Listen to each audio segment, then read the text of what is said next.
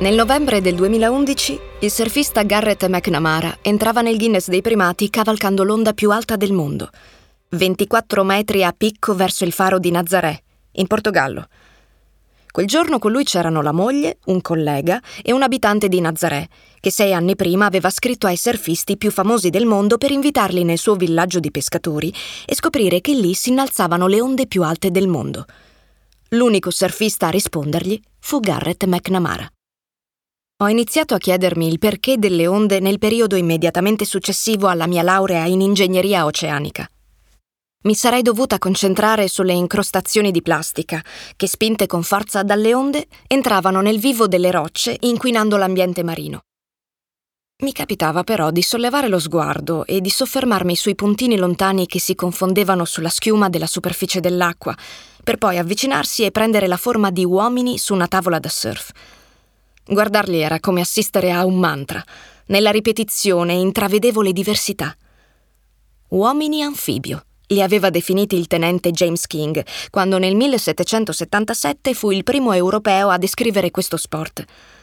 Nel suo diario di viaggio a Tahiti annotò Mentre osservavo quell'indigeno penetrare su una piccola canoa le lunghe onde al largo di Matavai Point, non potevo fare a meno di concludere che quell'uomo provasse la più sublime delle emozioni nel sentirsi trascinare con tale velocità dal mare.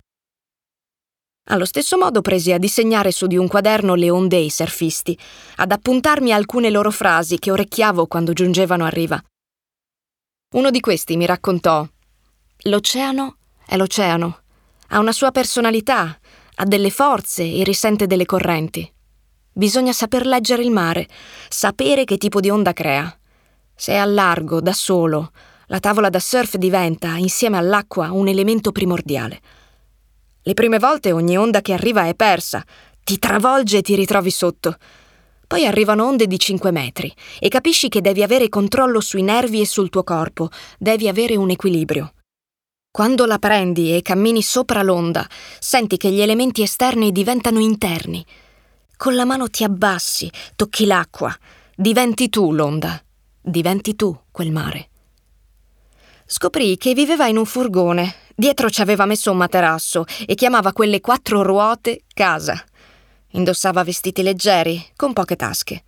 Nelle tasche aveva pochi soldi e in testa una vaga idea di futuro. Entro la fine di quel primo sketchbook di onde, andammo a vivere insieme in una casetta di legno, su un'isola di legno, non troppo lontana da Nazaré.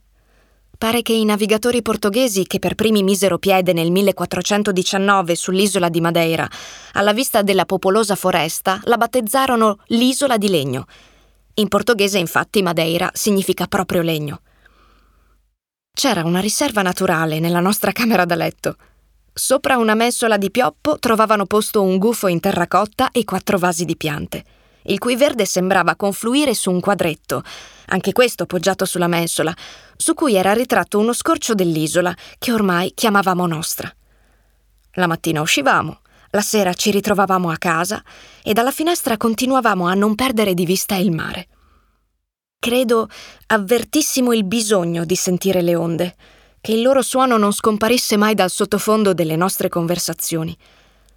Altre cose che potevamo ascoltare in quella casa erano dischi, una chitarra e il tipico rumore di una vecchia macchina fotografica quando scatta una foto. Conservo un autoscatto di quei giorni, fatto da lui. Eravamo seduti sul divano e sembravamo farci l'uno cuscino dell'altro. Preparavamo cenette per due, ma anche per dieci. La casa era come noi elastica.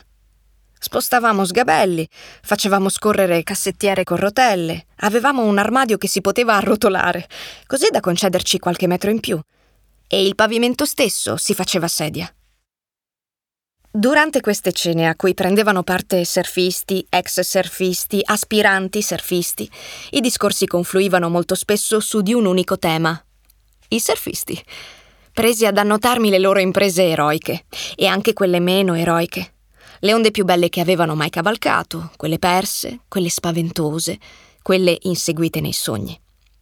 Erano quasi tutte storie personali, a cui si aggiungevano storie sentite in giro o molto conosciute, come quella della surfista Maya Gabeira, che nel 2013 rischiò di annegare dopo essere stata travolta da un'onda di quasi 20 metri.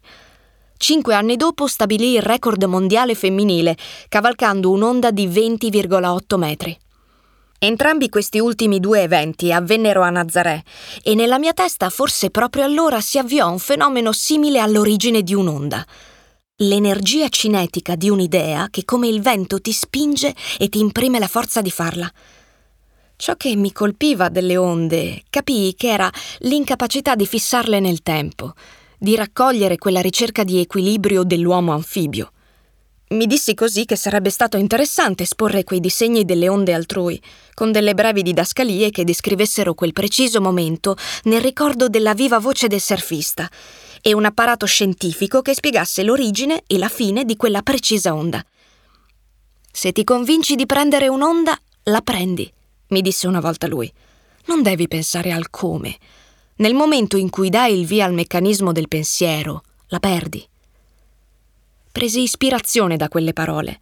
Non mi fermai troppo a pensare se fosse davvero possibile costruire un edificio altissimo a forma di onda.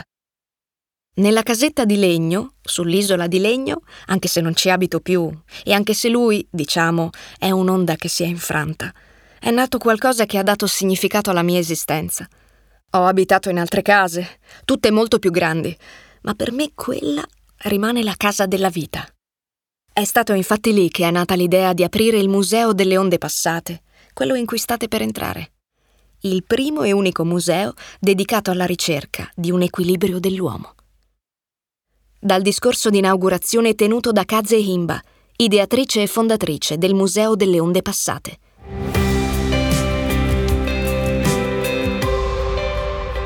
Lasciati ispirare anche tu dalla Casa della Vita di Kaze Scopri la pagina 6 e 7 del catalogo IKEA.